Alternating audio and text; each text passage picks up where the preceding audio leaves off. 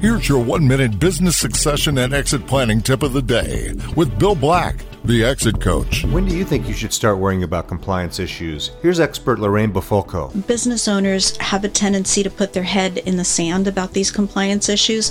They're busy providing their service or manufacturing whatever product it is that they sell. They assume that if the employees aren't saying anything, everything is fine. I see a lot of owners too that think, oh, that HR stuff or employment law, that only affects big companies. I don't have to worry about it.